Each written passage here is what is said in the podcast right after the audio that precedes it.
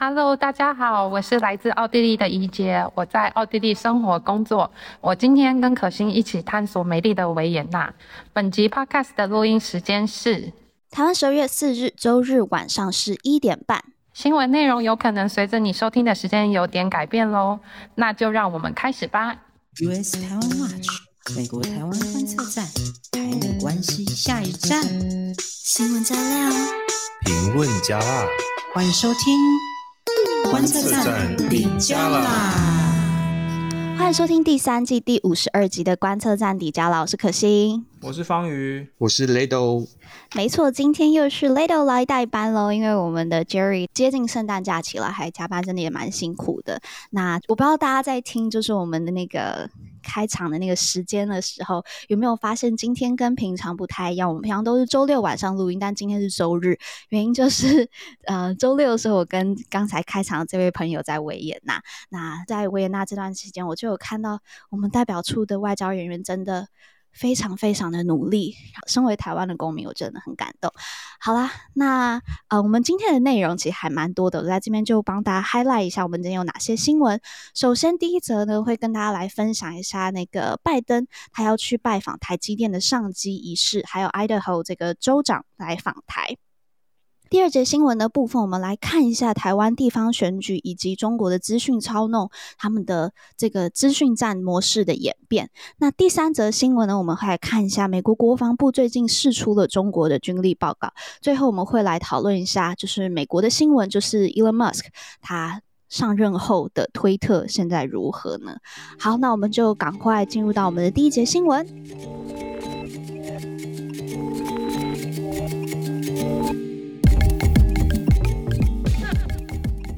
OK，那刚刚有提到我们的外交人员真的很辛苦嘛？那我觉得这一则新闻也是要来讲一下，就是我们的外交人员，呃，我觉得也是另一个很重要的成就吧，就是美国的爱爱德华是爱达华吗？爱德华还是怎么翻呢、啊？都可以，爱达华应该外交部的翻译是爱达华。OK，好，爱达华州长那个李瑞德，那他在我们录音的当天，十二日十呃十二月四号今天的早上，就是抵达台湾来访问了。那主要是以经贸考察团来强化台美的经贸合作。没有错，这次呢，台湾跟爱达华州呢会签署一个商机交流暨产业合作备忘录。那其实我们可以看到，最近很多州长团来访，包括从这个八月一路以来，哈，那都有通常都会有这样子的这一个台湾跟各州之间签署备忘录来签推动双边的贸易。大家不要小看这个州，因为一个州的这个面积都比台湾大很多，然后呢，每一个州有每一个州自己最主要的这个产业，所以呢，那爱达华的产业是什么？就是农业哈，那这个考察团我们可以看到他们的那个行程很有趣，他他们会去拜访除了我们的这个中央政府高层、台中市政府、台北市进出口商业同业工会，还有台湾区面粉工业同业工会哦。你看，就是因为这个爱达华州它就盛产小麦，所以呢，这个就是特别呢，就是要促进这个面粉哦，这个小麦的这个呃贸易。我觉得我看我真的。又要再讲一次，我觉得非常的感谢我们的外交人员，因为我也是到了维也纳之后，跟这边的呃外交人员接洽才知道，就是这些真的是要他们慢慢慢慢外交人慢慢的铺路，然后才能。啊、拉紧的这拉到的这一个嗯、呃、外交的空间，或是外交的这这一条线。哎、欸，我补充一下哈，我觉得这个很重要的就是说，我们的外交人员必须要确保说，哎、欸，我们可以跟呃找得到当地政府的人，然后呢，跟嗯嗯嗯呃愿意投资的厂商说，哎、欸，其实我们都有这种一直的。双边的这一个接触的机会，然后呢，当他们假设有什么问题需要处理的时候，我们哎，我们其实也就是有在那边这样的。这个其实对于投资来说会蛮重要的，因为我们可能可能很多时候对于那边当地的环境并不了解，或者是美国人要来我们这边投资的时候，哎，他们对我们的环境也不了解。对，但我们必须要确定这种说，哎，我们有这一个公家的单位存在，可以提供一定的协助啊。对对，这各种协那个投资来说都很重要。所以其实这个公家单位在的这个角色其实就很像是一个桥梁，那帮两边的这个呃 private sector，然后解决双边的不管是疑虑或是担忧，然后建立一个平台环境，让他们可以更好的去对接。那再来另外一个州长，之前是不是他也来？他也有另外一个州啦，不是另外一个州长，之前这个州的州长也来过台湾吧？大家。没知道我在讲哪一个？就是亚利桑那州。没错，讲到亚利桑那，现在大家马上一想到就应该是台积电吧？哎，等一下，我觉得不是哎，亚利桑那州州长他就是之前是 Cold Stone 的那个 CEO 嘛。对对对对对，讲到讲到亚利桑那州，我其实并并不是想到台积电，而是想到 Stone 可以来吃这些。我想到的是仙人掌，仙人掌，因为亚利桑那州真的太热了。好，Anyway，那我们歪楼歪楼歪楼歪。对，那就是这个晶圆厂是二零二一年的时候动工嘛，那现在已经十八个月过了。那在六号，十二月六号这一天，他们要举办这个首批的机台移机那个。呃，就是 first tool in，就是把东上机仪式啦。那他们会邀请客户啊，还有供应商、学界，就是政府代表一起来庆祝这个重要里程碑。那呃，Bloomberg 就有报道，他们就引述了一个白宫官员的说法，就是拜登会去，然后而且拜登前往亚利桑那州的这个呃上机仪式，他们会讨论就如何重建美国的供应链，就是。拜登一直在提的嘛，然后以及如何在这个 Arizona 那边创造更多的就业就业机会。那，嗯、其实就很多人在讲到这个新闻的时候，就说哇，拜登真的是很给台积电面子。但我觉得，除了他是显现台积电真的很重要以外，那呢也是 Arizona 其实也非常非常重要啦。因为二零二零大选的时候，就是拜登。很大一部分就是靠 Arizona 入主白宫的。那过去就是前前几个月、前一个月的这个其中选举，就是 Arizona，他也民主党也拿下了这个 Arizona 的州长跟跟这个参议院席次，但是 Arizona 还是一个摇摆州。那所以还是一个非常非常重要的一个选举的大阵地，所以呢，就是拜登还是要过去维持住在那边的这个盘。OK，好，那这是、欸、我想要补充一下，嗯、就是说那个台湾的那个投资，真的在美国现在很多媒体的这都会报道。那之前当然是有一个翻车的案例，就是这个 Terry 吗？郭董啊，郭台铭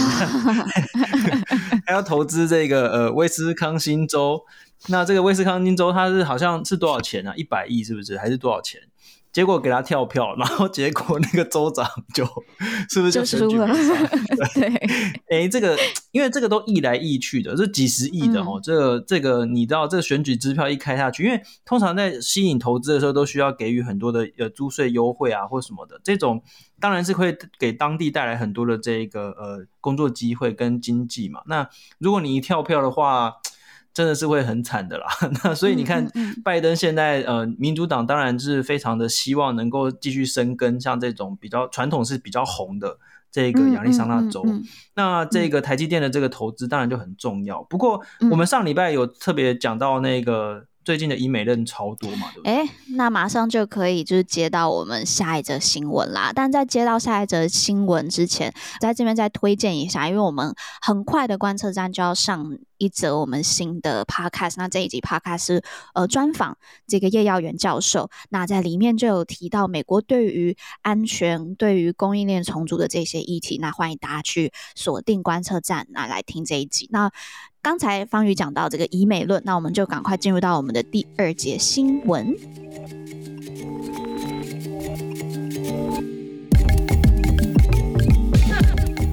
OK，好，那就是第二节新闻的部分，我们就要来聊一下最近有两个研究资讯操弄的这个呃组织或研究研究团队，分别办了研讨会，还有啊资资讯。发布的这一个活动，然后来更新我们最就是刚地结束的这个地方选举的中国对台资讯操弄的状况。那在这个之前，我在我们分享这两两则报告之前呢，方宇先帮我们定义一下什么是资讯站好了。好了，我们现在又要进入上课模式，会不会听到这边，然后就有听众朋友要转？我没有，我觉得我们 我们的观众超怪的，他们很爱上课。OK，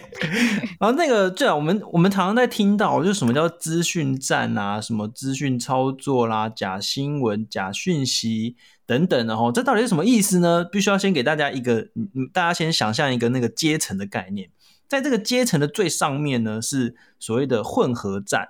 那就是说，嗯、除了传统的军事作战之外，军事作战当然就是就打起来了嘛，就是军双方的那个军队就打起来了，飞弹射出去就打起来，那个叫传统军事作战。可是从除了军事作战之外，我们的这个还有很多混合战，就是说除了军事作战，还有外交上的、金融上的。这个经济上的、法律上的、贸易上的等等哦，这个叫混合战。那在这个中国的用语叫做超限战哦，超超级那个超级呃超越这个限制，这个超限战。千年还是什么时候提出来的吧？对，这个那在混合战当中有一环就叫做资讯作战。OK，那这个资讯作战 OK，我现在我们叫做第二层。OK，最上面那一层是混合战，第二层叫做。资讯战，资讯战包括什么呢？嗯、包括网络间谍活动，包括窃取技术、攻击基础设施，或者是另外一个叫做认知作战。OK，认知作战这个方面，嗯、我们现在到了第三层。认知作战这方面就包括了假讯息啦、争议讯息啦，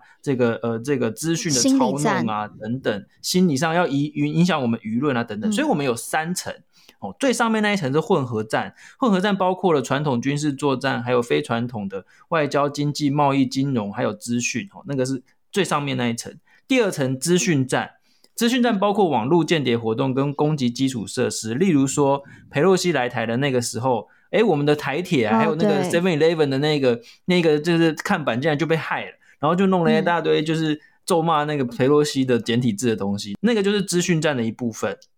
资讯战的一部分也包括所谓的认知作战。那认知作战就是我们现在在讲的这个所谓的资讯操弄这些部分，嗯、就是包括各种假讯息啦、争议的讯息啦等等。那我们接下来就请这个 Lado 来跟我们讲一下，说，哎、嗯，最新的研究关于从这次地方选举来看，到底中国对我们的这个资讯操弄啊，这个认知作战的部分有什么样的这个变化？对，就是呃，NGO 团体民主实验室，它从今年九月开始。就密切的观察有关于选举或者是台湾时事的这些不实资讯，在我们各大社群媒体平台还有资讯环境的状况。那他在十二月二号的时候发表了这个二零二二年台湾选举境外资讯研究观测报告。那这一份报告，他表示说，截至十一月二十五号为止，总共记录到两千九百条可疑的资讯。那和以往的这种内容农场的模式不一样，嗯、中国呢最近又推出了这种资讯攻击的呃方式呢，又进一步的进化了，而且它包括三个特征，就是去中心化。然后利用共鸣者，就是对这个讯息有共鸣的人去传播他的论述。另外就是他去加剧，就是去呃加强了这种台湾内部既有的冲突。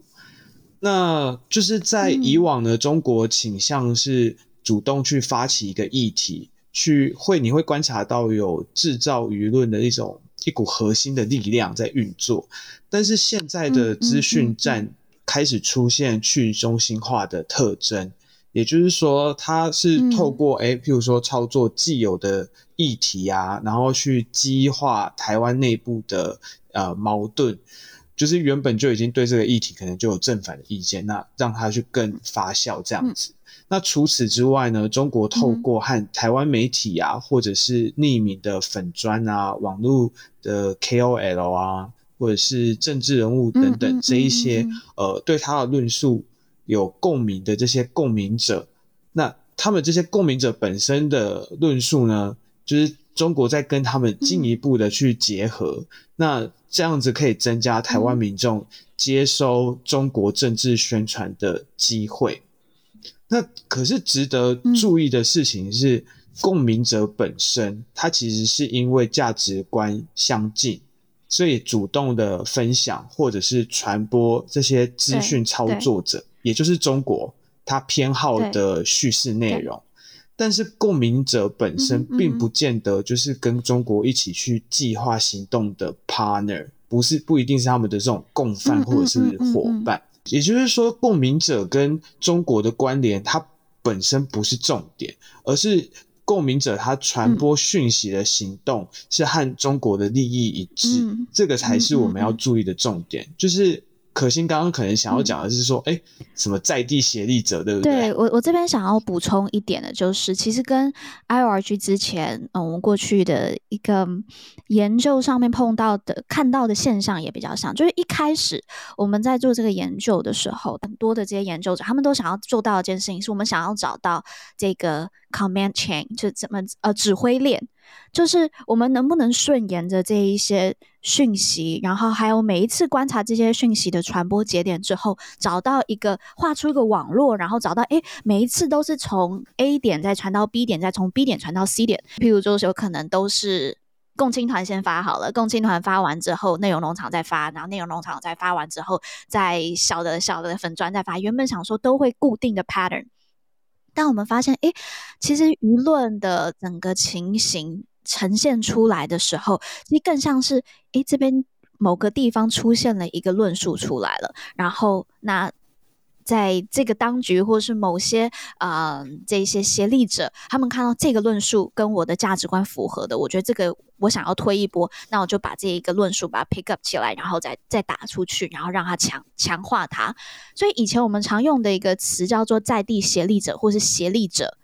但协力者可能会让人家觉得是我是跟你有共谋的。对对对，共谋的，但是慢慢的发现，我觉得现在用这一个词“共鸣者”，我觉得还蛮好的，嗯、因为他就并不会让人家这么快就觉得他们两个是是共谋共谋而去推出这个讯息的。那我觉得，任何人都可能成为这个协力者，或是成为这个共鸣者。那我们要小心的就是，我们要知道这一个论述它当中。有什么样子的问题？那在尽不要让自己成为那个共鸣者。对，因为就是刚刚讲的那个在地协力者，其实应该我印象中好像是吴介民老师就是提出来的嘛。那他那个时候主要是提出来是说，这些在地协力者是有意识的去配合中共。对，所以这边讲的共鸣者，其实他真的呃，不见得是是这种共。一起来预谋要做这些事情。对，对，那他这个呃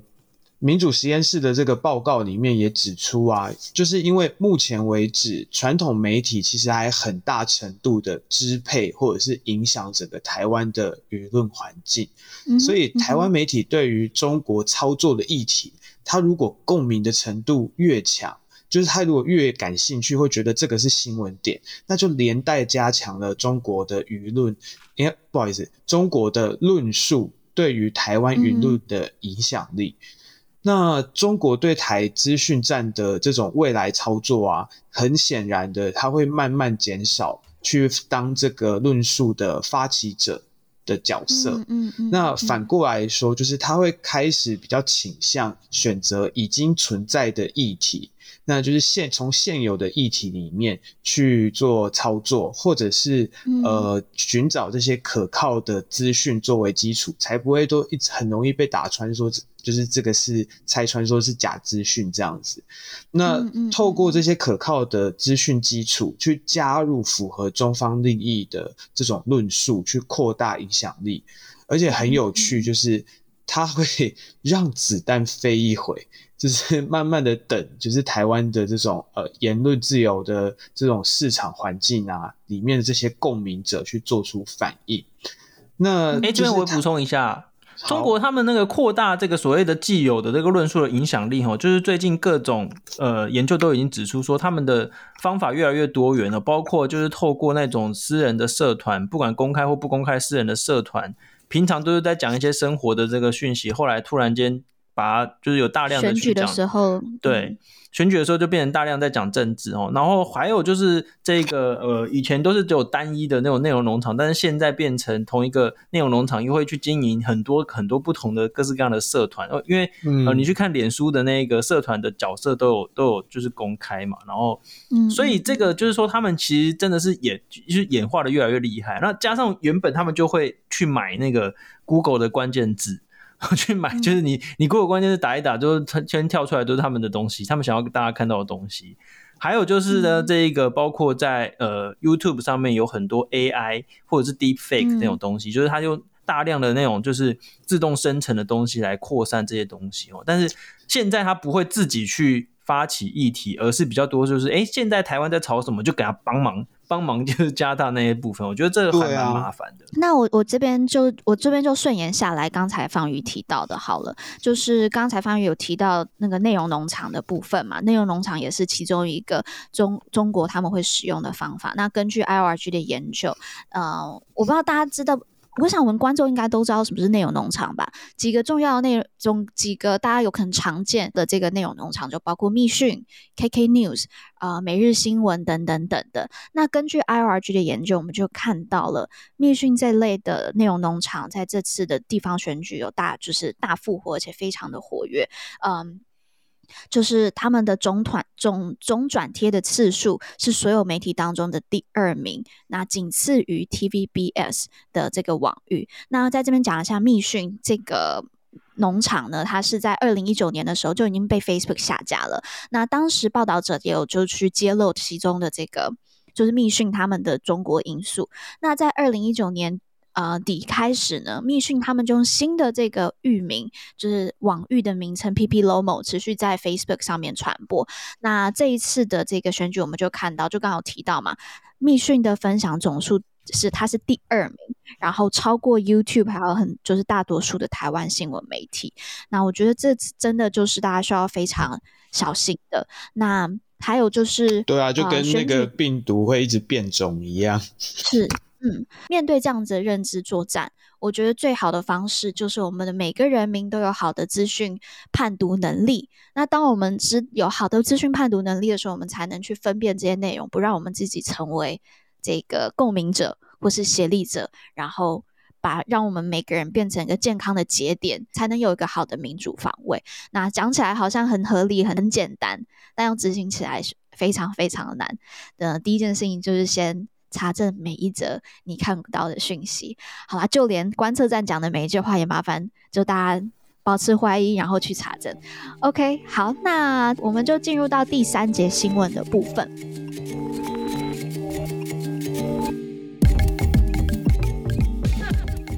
第三节新闻的部分呢，是美国国防部最近释出的这个中国军力报告。那这个是一个。呃，每年会提交给国会的这个年度报告，那我们就讲到几个重点好了。第一个重点，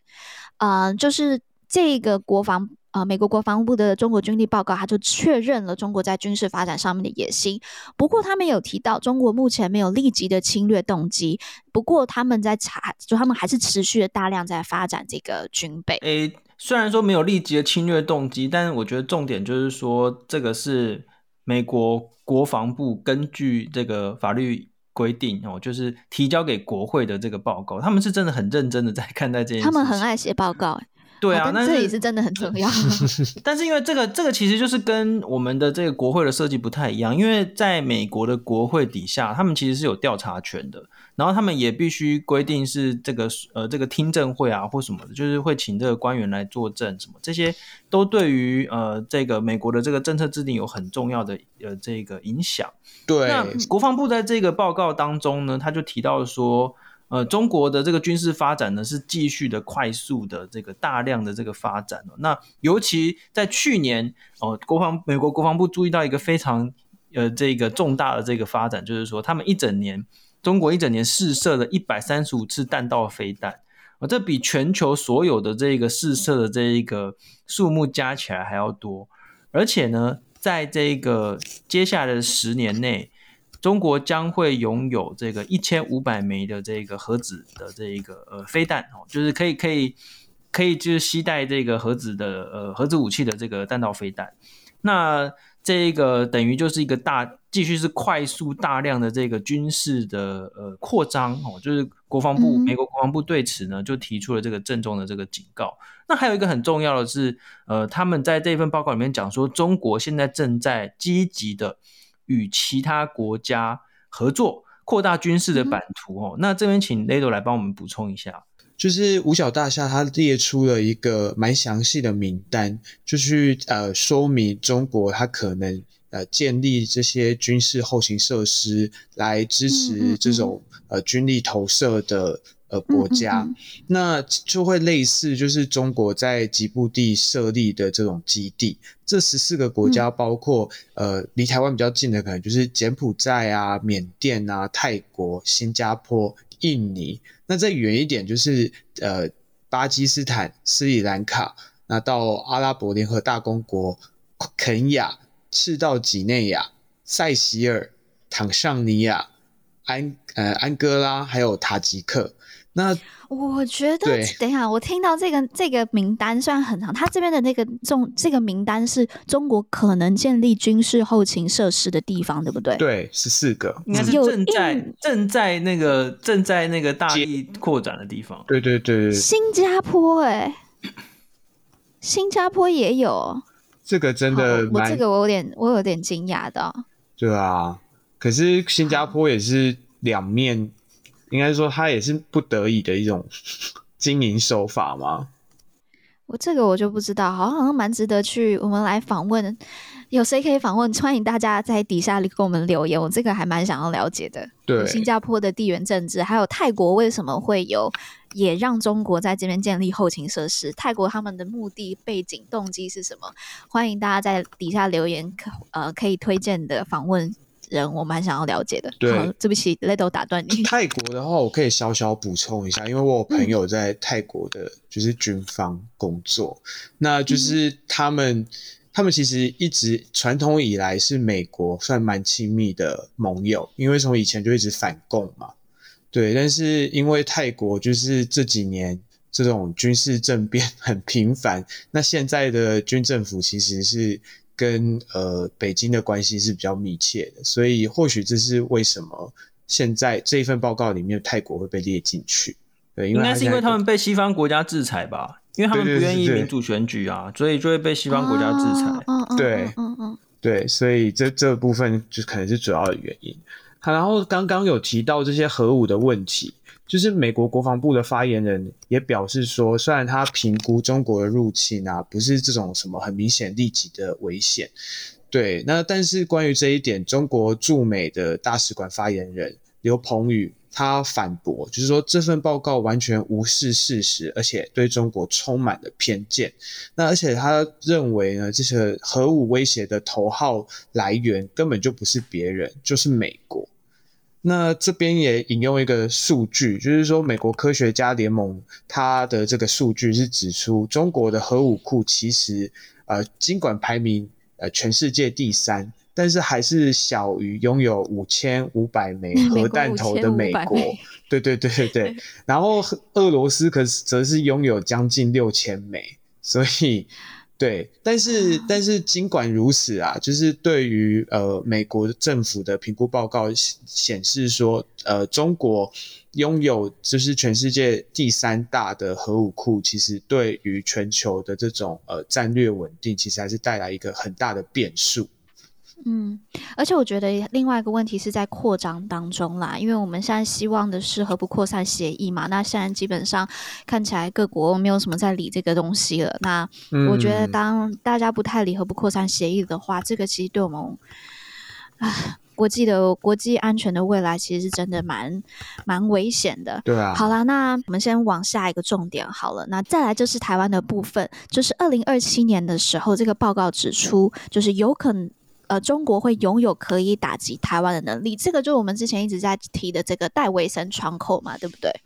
对，没错。这一份报告呢，它其实有一百九十六页，可是它就提到了台湾一百九十四次。嗯。那报告里面去指出呢，中国的领导人认为，哦，那个 “quote unquote” 就是完全统一的中国啊，是他们这个国家复兴的基本要件。那这个基本要件里面包括解决台湾问题，还有要在二零四九年之前呢，就要去完成中国本土和香港以及澳门的完全整合。这个就是换言之，一国两制就是很快的，他们就要在这一段时间很很快速的去啊把它瓦解掉，这样子。那中国很可能呢会在二零二七年入侵台湾。原因是这一年是解放军成立的一百周年，而且也是习近平呃设定的这个中国军事现代化的期限。那除此之外呢，嗯、报告还提到，中国非常努力的要强化跟印太地区的经济关系。所以，二零二一年九月的时候，嗯、呃，中国申请加入 CPTPP 就是一个例子。因为美方强调，就是中国目前距离 CPP 啊，不好意思，CPTPP 对设立的门槛其实还有很大的差距。所以呢，美方就是把这个中国申请 CPTPP 呢解读为是孤立台湾的行动，而且呢，就是美国的国防部资深官员他还进一步的表示。中国很明显试图在台海建立所谓的新常态，这些新常态包括，譬如说，呃，发射飞弹啊，然后派飞机，就是军机飞越海峡中线，以及海军的这个活动的频率都大幅增加。这些行动呢，尤其在魔法阿嬷，就是 Pelosi 他访台之后急剧增加。但是值得注意的事情是，在 Pelosi 访台之后，他其实这些行动没有降回到原先的水准。可是呢，美国国防部长奥斯汀他也表示，呃，美国将致力于维持台海的现状，而且警告中国，任何威胁各国在台海自由航行的权利。这些行动都不会奏效。我我真的想要讲一个，因为你刚才讲说中国试图在台海建立新常态嘛，我想说其实美国也在这边也有设立新常态，就让这个 就让拜访更加的常态，更高官的呃高阶官员的拜访成为常态。对，对，等下对我来小结一下哦，因为这个。就是说，这其实很多事情我们已经知道，也就是说，中国会持续挑战美国，是美国也已经了解到这件事情，而且就是很认真的在做准备。那我觉得，当然在这个呃这份有那么多地方都在强调台湾的重要性，那对台湾的启示是什么嘞？就是我们必须要做好准备嘛。嗯、就是说，中国已经他们就是摆明了，就是要要呃要拿下台湾来做他们的这个国家复兴的这个这个是一个必要条件。那我们。就当然要做好准备，而且我们必须要呃跟就是用用我们的决心，用我们的行动来跟中国说，我们要捍卫自己的这个民主政治、民主的生活形态。对。但是我觉得比较遗憾的是说，哦，就是最近在台湾，最近这几年啊，就是在台湾这个所谓失败主义其实还蛮盛行的，也就是说有很多很多的。政治人物也好，媒体也好，都已经不断在讲说：“哎呀，反正中国打来的时候，我们一定会输，那不如就赶快统一算了之类的。”啊，或者是说他们就是拼命的想要去诋毁美国，认为说啊，美国就是会出卖我们啊，或者是说美国一定都不安不安好心啊，等等，就是美国有什么他只在乎自己啊之类的。但是大家想想看，我们就不断跟大家讲，美国就是美国的这个国家核心利益之一啊，就是说要维持。所谓的自由航行，而且他们并不可能的去容许中国控制台湾，嗯、中不容许中国控制台湾海峡。对、嗯，所以说在这种状况之下，我们台湾的这一个生存，还有这个所谓的捍卫民主政治，其实跟美国的国家利益是重合的。嗯，在这种情况之下，这个合作关系、合作的空间当然是非常的大。所以，我们也是必须要抗对抗这种失败主义，就是。嗯，我突然想到一件事情，欸，诶，这发生在两个礼拜前。那时候我在塞尔维亚，然后我就认识了一个，就是在组织，就是在这边的呃难民组织，认识了一个男生，然后他是呃他在这边塞尔维亚大学念国际关系的，然后他听到我来从来自来自台湾，就开始跟我聊一些台海议题，然后就说。呃，就是又比拟到了那个俄乌战争。他说台湾跟乌克兰完全不一样，台湾很难打，诶，台湾根本基本上很难打下来，诶，台湾的这个要作战把台湾 take 就是 invade Taiwan，然后 take down Taiwan 是一件非常困难的事情。然后我就回了他一句说，But a lot of Taiwanese people doesn't know about that。就是很多人并不知道我们很难打，甚至觉得我们很好打。这就又回到刚才我们在讨论资讯操弄、资讯作战、嗯、认知作战，就他让你觉得你很好打败的时候，你自己先投降了，那你自己先觉得你会输了。那我觉得这件事情，我不知道，我我也想要问问方宇你自己的观察，在俄乌战争之后，失败主义你觉得有没有降低一些，还是你觉得，因为我们看到。乌克兰跟我们的军力差不多嘛，俄俄罗斯跟中国的军力也差不多嘛。嗯、那在这样子的比拟上面，又看到乌克兰有能力去击，没有击退，但是是抵御呃俄罗斯，然后让俄罗斯现在很没面子。你觉得这个失败主义有没有降低？根据你自己的观察？哦，这个其实不用根据我的观察，是根据我王洪恩、叶耀元还有吴冠生，我们四个人做了这个研究。我们使用这个国防研究院的这个资料，哈，我们发现，在俄乌战争之后，有一个很有趣的现象，就是台湾的这个自我防卫的决心，平均来讲没有改变。但是你去看内涵的话呢，是是有两极化的现象。也就是说，之前说要这个呃要要自我防卫的人。有更多的人表达强烈的意愿，意愿要自我防卫，但是呢，原本说不想要自我防卫的人，变得更多人去选择那个最不想要自我防卫的那个选项。所以说，这个有这个两极化。为什么会这样子呢？我们就是说，因为其实一方面，对我们看到的就是说抵抗的重要性，我们必须要勇敢的抵抗，像乌克兰人这样这么的勇敢哦，就是然后呢，去呃持续的这个反击，这样我们才能够生存下来。但是，一方面，另外一方面，哦，像以这个中国为核心的这个所谓的这个各种动员的这个说辞啊，例如说，我们就是不要惹大国不开心。你看，都是泽伦斯基的错，都是乌克兰的错，谁叫他要惹呃俄国不开心？或者是就是去讲说，都是美国的错，美国故意的引起这个乌克兰跟俄国的这个冲突。嗯哼，这一类的声音也是越来越多，就非常多。嗯嗯，那而且还，我觉得还有一点很很很值得注意的是。战争一定会有伤亡，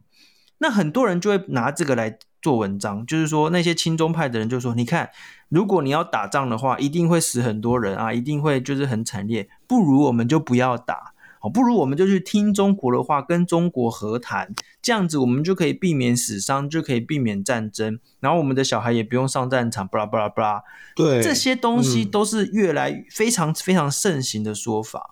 对啊，而且甚至还有一种论述是说，诶，乌克兰会就是打到现在啊，就是还结没办法结束，是在怪美国，就说是因为美国背后一直提供支持，让这场战争没有办法结束，甚至还有。那美国不是一直呼吁乌克兰要开始谈判吗？对啊，所以我就觉得看到就是这些言论就是很奇怪，因为他是暗指说，呃，美国对于台湾的邪恶美帝，对对对，是是因为为了要拖垮中国，根本不是为了。但是我觉得，我觉得这个，我觉得这些论述都有用哦，因为其实我们一般人不太会了解说，其实和谈是解决战争的方法，可是就是普丁不愿意谈啊。就是普丁最近的新闻嘛，就是这几天的新闻，就是说，哎、欸，其实美国跟乌克兰都有试出一些善意，说，哎、欸，我们要来结束战争。原本是泽伦斯基不愿意谈啦，但现在又现在变成乌克呃那个普丁不愿意谈。现在就是普京不愿意谈嘛，因为他、嗯、因为你知道独裁者就是很难去 很难去说服，或者是很难接受这种失败嘛。嗯，那那其实我们我觉得我们在也呃在台湾来讲，也有很多人有这样的盲点，他就觉得说，只要我们听中共的话，中共就会对我们好啊。然后或者是说，我们只要跟中共谈判，然后就是签个什么和平协议，中共就不会打我们的。但其实这个就是。你没有办法保证嘛？独独裁者就是他，就是没有这个信用啊。就是那，那所以说这个很大的盲点。我确确实觉得失败主义这件事情是我们要好好去正视的，要再一次推我们之前的访问。但是真的非常推大家去看那个跟李喜明呃总长的这个访问，他提到面对一个强大的敌人，最可怕的是你自己的恐惧。当你恐惧的时候，别、嗯、人就是有这样子的失败主义。我觉得失败主义也是。那我其实能够理解大家对我们大家的恐惧，因为有一部分的恐惧来自于我们台湾很小，面对中国这么大的一个领土，面对中国这这么多的资源，人口这么多。但是大家真的不要看到，不要忘记，现在乌克兰他们怎么透过他们的作战方式去抵御，以及民主国家的这一些的。的帮助去抵御一个强权的入侵，而且是不合理的入侵。那确实有伤亡，但是如果我们在我们不断的为了我们不断的担心那个伤亡，其实我们有可能损失是更大的一个我们可以做选择的一个能力。那我觉得大家要好好去思考这个问题啦。好，嗯、那我们也讨论了蛮多的，那我们就进一段广告之后，我们就来讨论一下最近的美国新闻。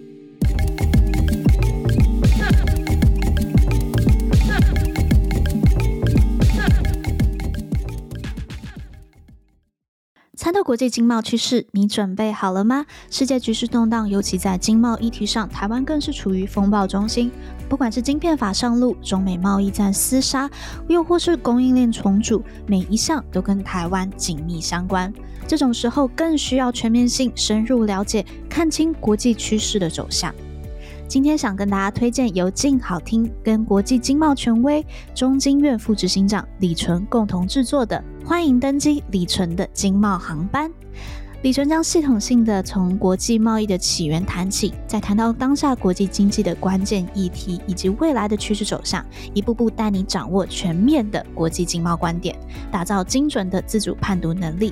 现在成为静好听的订阅会员，一个月只要两百三十元就可以完整收听。欢迎登机李淳的经贸航班，同时也欢迎收听美国台湾观测站出版的《为什么我们要在意美国》有声书，更深入的解析台美关系。赶快就上静好听官网或下载 APP 试听看看吧。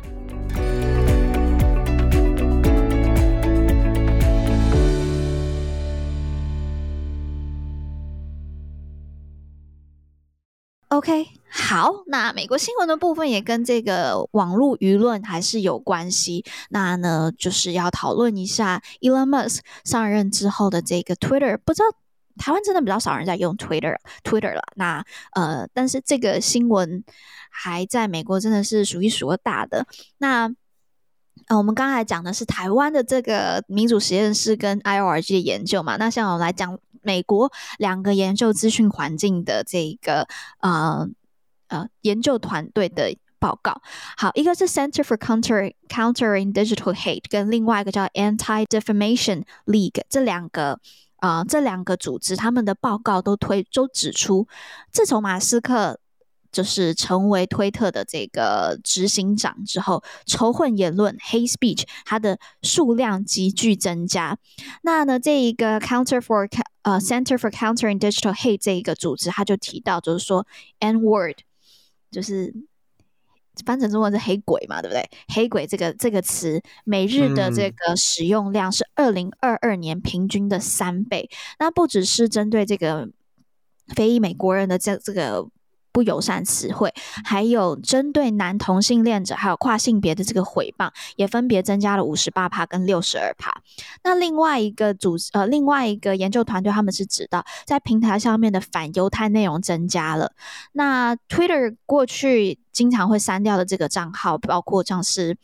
ISIS 的账号，他们又回来，然后还有 QAnon，就是 QAnon 就是一个超大的阴谋论，阴谋论的这个网络的很多的账号也都回来了，而且而且他们是透过像知道大家知道，就是 Twitter，你只要付钱，你就可以拿到那个蓝勾勾嘛，所以很很多 QAnon 的账号，他们也透过付钱，然后这个机制去获得这个蓝勾勾，啊、就让他们更有正当性。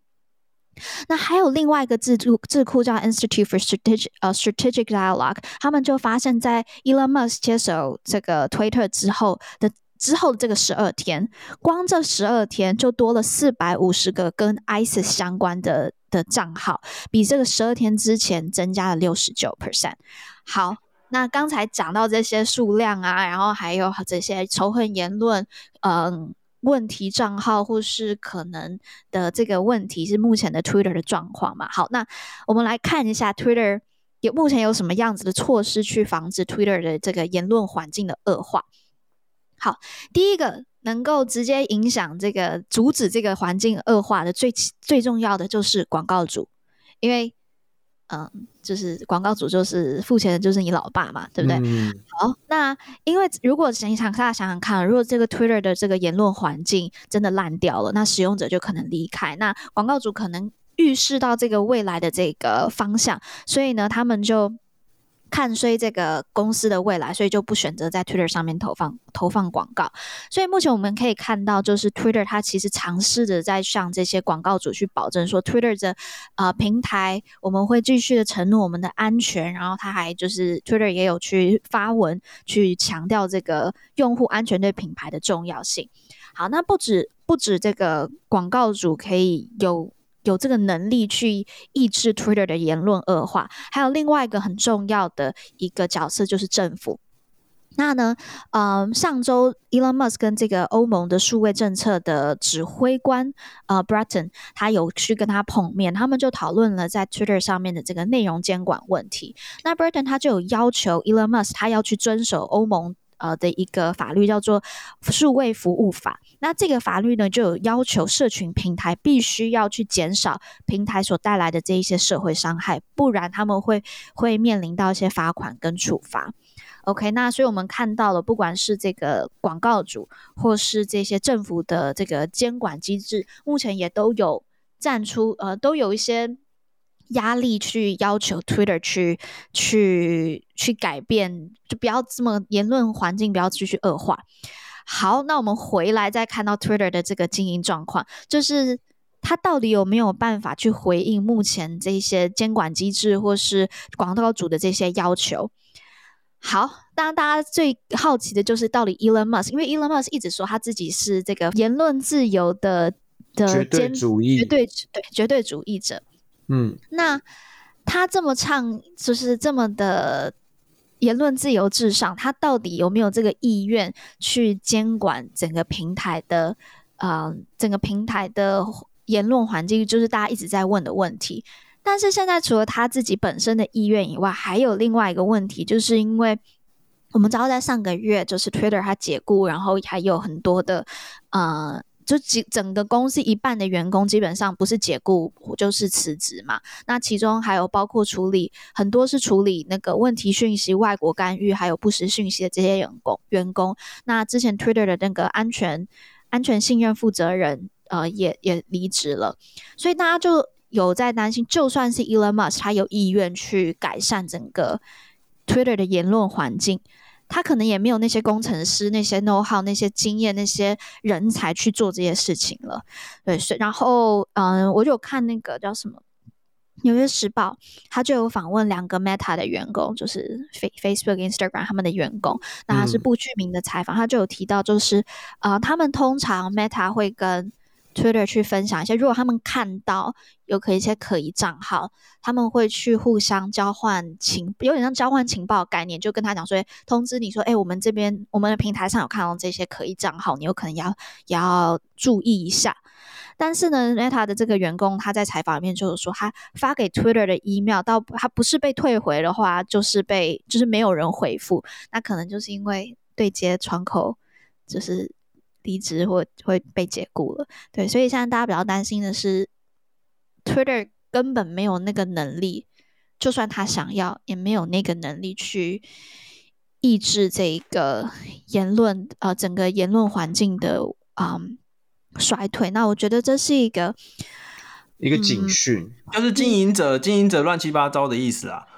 你谢谢高，你就这么直接就点出来。我觉得那个推特对台湾来说其实是很重要的哦，就是说，因为呃，大部分的那个网络平台都有中国介入的痕迹哦，包括尤其是像 Facebook 啊，或这些地方都有可能被中国影响，但是推特并没有，而到目前为止很少很少中国的影响。但是这个当这个马斯克入场之后，造成推特上的这个混乱哦，然后。还有就是马斯克跟中国的关系其实也蛮好，他前一阵子还说要建议台湾接受那个什么自由、什么自由区的区，等于是直接一国两制的那个方案。啊、那但其实对台湾来说，其实，在推特上的这个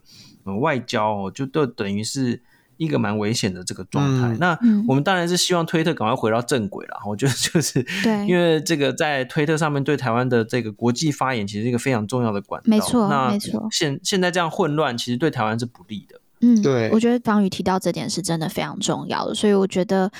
啊、呃，希望台湾不要觉得 Twitter 好像很远，所以我们就，嗯、呃。